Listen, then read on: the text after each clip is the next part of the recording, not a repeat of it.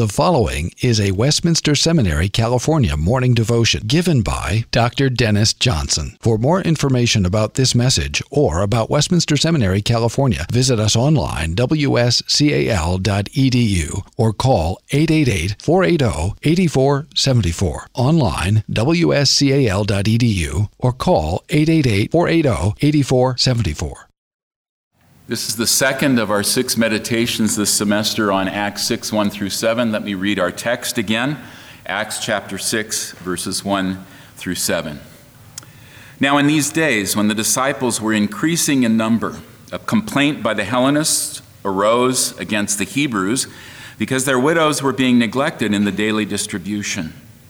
And the twelve summoned the full number of the disciples and said, It is not right that we should give up preaching the word of God to serve tables. Therefore, brothers, pick out from among you seven men of good repute, full of the Spirit and of wisdom, whom we will appoint to this duty.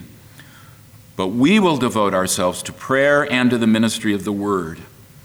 And what they said pleased the whole gathering, and they chose Stephen, a man full of faith and of the Holy Spirit and Philip, and Prochorus, and Nicanor, and Timon, and Parmenas, and Nicolaus, a proselyte of Antioch. These they set before the apostles, and they prayed and laid their hands on them. And the word of God continued to increase, and the number of the disciples multiplied greatly in Jerusalem, and a great many of the priests became obedient to the faith. This is the word of God. A couple of weeks ago, we looked at those, uh, that theme of our Lord loving lots. Uh, we noticed the theme of multitudes and multiplication, multiplication in verses 1 and 7, multitude mentioned in verses 2 and 5. God loves to have a large number of his people. And we heard those terms in the light of the theme that the Holy Spirit had already been developing through uh, Luke's narrative from Jesus' parable of the sower and the seed and the soil, uh, where fruitful soil bears a hundredfold. And then early in the book of Acts, uh, the, the numbers, uh, the, the conversion of 3,000 on the day of Pentecost. And then the numbers up to 5,000 men, plus women and children. And then chapter 5, verse 14. More than ever, believers were added to the Lord, multitudes of men and women. Our Lord loves lots. He also loves different, He loves diversity. He uh, delights in it, in fact, and He loves variety. And that's our theme today diversity, but also with a little bit of a shadow related to division. And we're going to see that resolved in our coming meditations. But diversity. And you see that, of course, as you look at the Bible. Uh, just look at the first chapter of Genesis. God creates all different kinds of plants and trees and fish and birds and animals, large and small, mammals, reptiles, insects, the whole works. And in developing the human race in His providence, God has given His human image bearers many shades of skin tone, many languages, a vast variety of diets and clothing and shelters and musical styles and arts and crafts and jobs. God loves diversity. And His divine glory is so great, it will take all the diversity and then some uh, that we see reflected in His whole creation to really praise Him adequately for all eternity. That's part of the point of the psalm that we just sang, Psalm 148 that we need angels and sun and moon and stars and seas and sea creatures and lightning and hail and snow and winds and hills and mountains and creeping things and cattle and birds and kings and princes and people young and old to praise God. He loves diversity. The vision granted to John in Revelation 4 and 5 shows us that we see choirs expanding and expanding, four living creatures. Praise God for his infinite holiness, his infinite power. And then 24 elders chime in, praising him for creation. And then those two merge into a choir of 28 to praise God even more, to praise the Lamb uh, for his redemptive work. And, and then millions of angels. And then by the end of chapter 5, it's every creature everywhere, heaven, earth, under the earth, praising God. And then in chapter 7, another vision, we see that the vast variety of the human family especially get to praise God for his redemptive work. John saw from every nation a multitude that no one could number, from tribes and peoples and languages, standing before the throne and before the Lamb, clothed in white robes with palm branches, singing, Salvation belongs to our God who sits on the throne and to the Lamb. You and I are just not big enough. People who look like us are not enough, who talk and walk like us, who eat the same kind of food. We're not enough to praise Him adequately. So, God loves diversity. But in this sin stained world, diversity has a downside, as we know. It's easily twisted to foster prejudice and racism, privilege for some, privation for others, and misunderstandings of all sorts. And we see just the seed of that here in the early church, in the, in the honeymoon period, as the church is riding this wave of growth that God has given when He poured out His Holy Spirit on the day of Pentecost. Beautiful diversity of God's people now, now beginning to be seen, uh, but at the same time, a danger of division. Four words in verse 1 that we want to look at Hellenists and Hebrews, widows, and complaint. Got to talk about the complaint too. That'll get you back here in a couple weeks for the next one, I hope. Okay? But Hellenists and Hebrews and widows, diversity.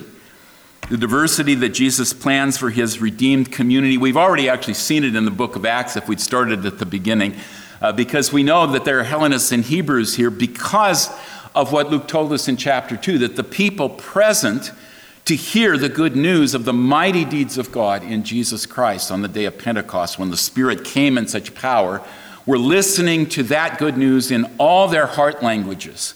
And they were people from the east, Parthian Medes and Elamites and Mesopotamians, from right close to home, Judea, from the northwest, Cappadocia, Pontus, Asia, Phrygia, Pamphylia, from the southwest, Egypt, the parts of Libya around Cyrene, visitors as far away as Rome, the capital of the empire, both Jews and proselytes, Cretans, island people in the middle of the Mediterranean, Arabians, desert people out on the edge, Near and far, east and north and south and west, people had come for Pentecost, first fruits, and God had touched their hearts and drawn people in. So no wonder they're both Hebrews and Hellenists here. Now, remember, I just said Acts 2 Jews and proselytes. That's the group.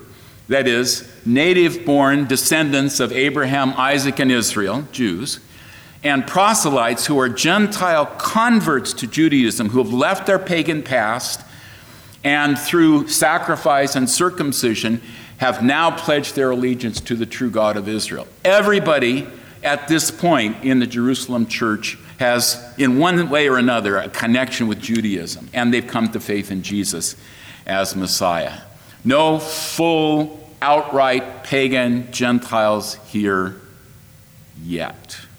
Okay? So it's a linguistic division. Hellenists, Hebrews. The Hellenists speak Greek as their heart language. The Hebrews speak a Semitic language. Luke may be including both Aramaic and Hebrew here, but they're probably mostly from Judea or Galilee. Um, and the Hellenists, no doubt, have come from the dispersion. Many Jewish, ethnically Jewish, descended from Abraham, many Gentile converts proselytes as well. So it's a linguistic distinction that's being drawn. But of course, behind a linguistic distinction, probably other things too attitudes toward the wider Greco Roman culture, uh, actually, both in the dispersion and within native born Palestinian Jews.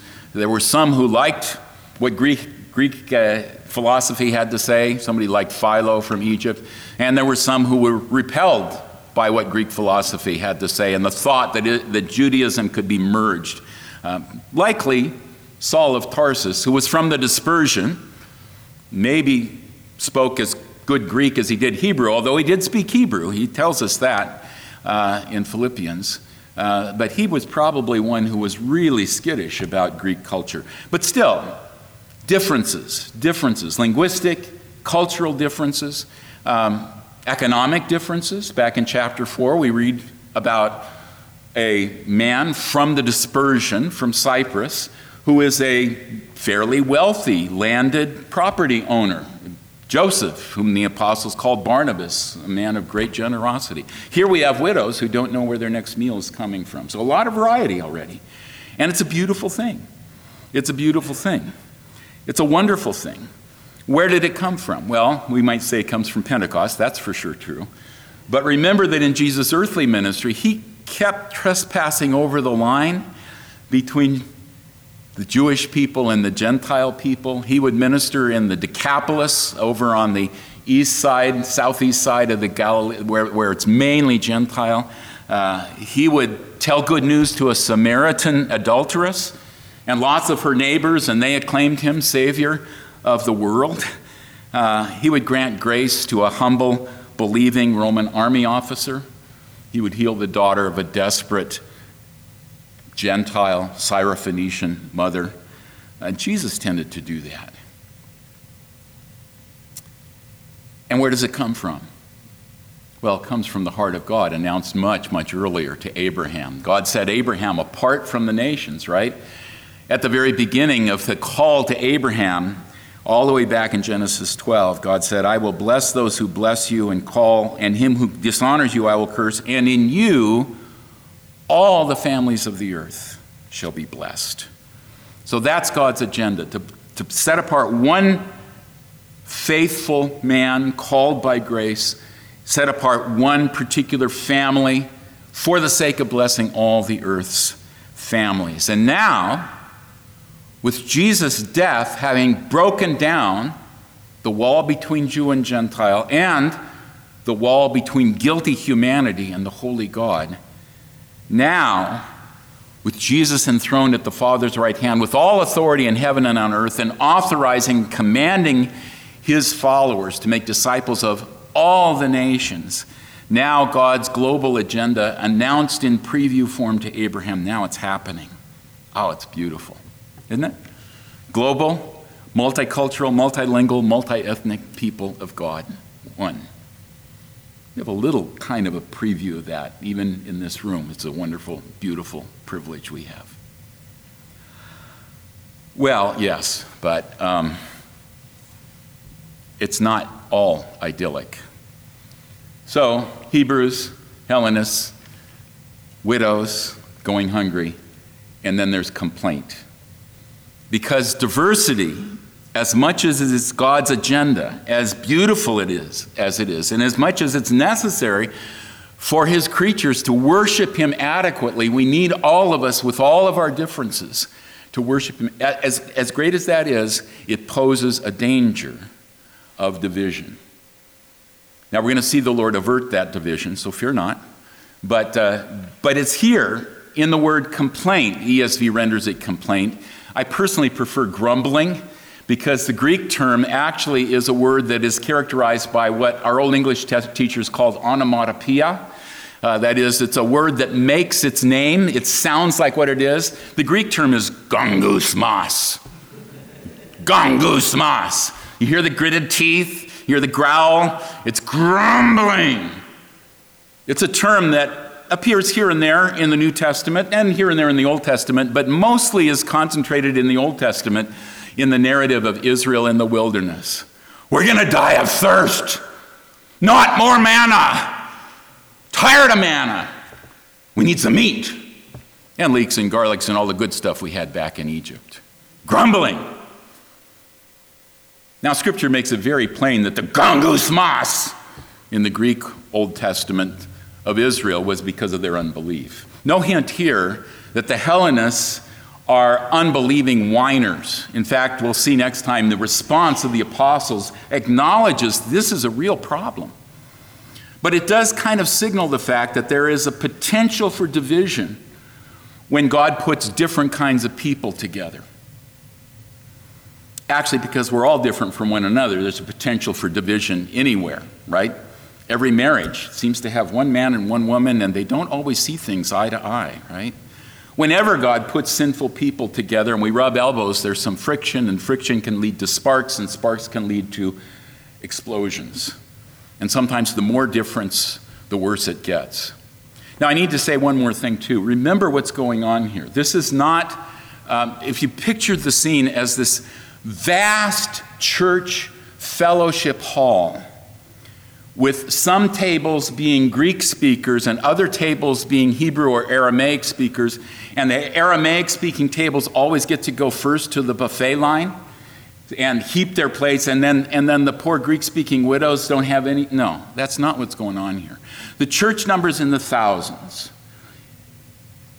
Opposition from the hierarchy in charge of the temple is increasing. Uh, so they may or may not be able to gather there. But Luke, but Act, Luke tells us in Acts 2 that when they were sharing their food together, it was in houses, it was in homes, it was in dozens, maybe hundreds of home house churches scattered all over Jerusalem. And quite naturally, some of those are going to be worshiping and fellowshipping and receiving instruction in Hebrew or Aramaic, their heart language. And others, having come from the Greek dispersion, are going to be worshiping in Greek. So that's the logistical problem. That some of those houses are kind of out of sight, out of the vision of the apostles, and, and it's just more than they can possibly manage. Um, and they will take, they will take action. One more thought. We are going to see them take action in a way that shows that the servant leader heart of Jesus has begun to make its imprint on these men. Men who, at an earlier point, were more than willing to kind of shield Jesus from the distraction of insignificant little children. Keep him away, keep him away. he's got important things to do, are going to stop everything to attend to the needs of widows who might appear to be not very fruitful, useful members of the body of Christ, but whom Jesus cares for deeply. We're going to see in them the beginning of the reflection of Christ who went to the cross for people who are not particularly useful to him. Though he will use us by his grace, but he comes because we're in need, not because we're doing him some favor. He comes to rescue us. And that's what we're going to see in, in the apostles. It's going to cost them. It's going to cost them maybe a bit of reputation. Certainly, it's going to cost them control. Uh, they're, they're learning that the one who must be who is first in Jesus' kingdom must be servant of all, and we'll see that. And they're willing to pay that price. Our Lord loves variety. I need to wrap up here, time's gone. He, even when variety, diversity, and the tensions and the friction that it generates makes us uncomfortable, uh, the Lord, in His grace, is going to teach us servanthood uh, and tear down walls that would otherwise divide us through our differences. I mentioned the Apostle Paul, Saul of Tarsus, from the dispersion but Hebrew speaking. I was taught Hebrew so I could read Torah, okay, by my parents, staunch Pharisees, once violently zealous to preserve Israel's separation.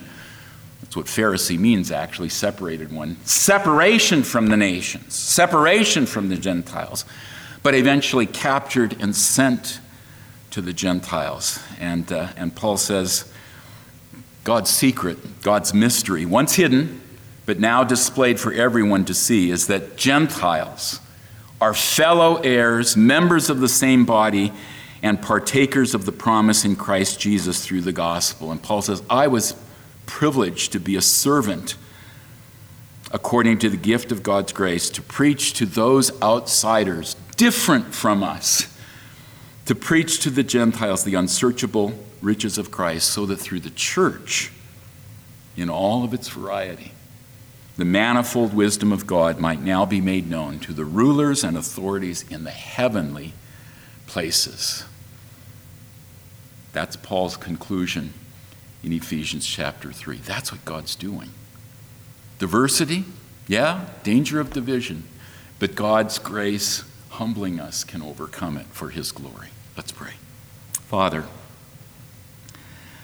open our eyes to see the vastness of your mercy across the whole human family, to treasure the differences among us, not let them become sources of division or prejudice, and counteract whatever temptations to misunderstanding they pose through the humble servant ministry of Jesus. Father, thank you that you have called us, who were, by and large, way outside the covenant and the covenant community of Abraham, Isaac, and Israel. But now we are children of Abraham by faith in Jesus. And glorify yourself not only on earth, but even to those watching in the heavenly places in this church that Jesus is assembling with all of its beautiful diversity. We pray in his name. Amen. Copyright 2016, Westminster Seminary, California. All rights reserved. You are permitted to reproduce and distribute this material in any format, provided that you do not alter the wording in any way and that you do not charge a fee beyond the cost of reproduction. For web posting, a link to this document on our website is preferred.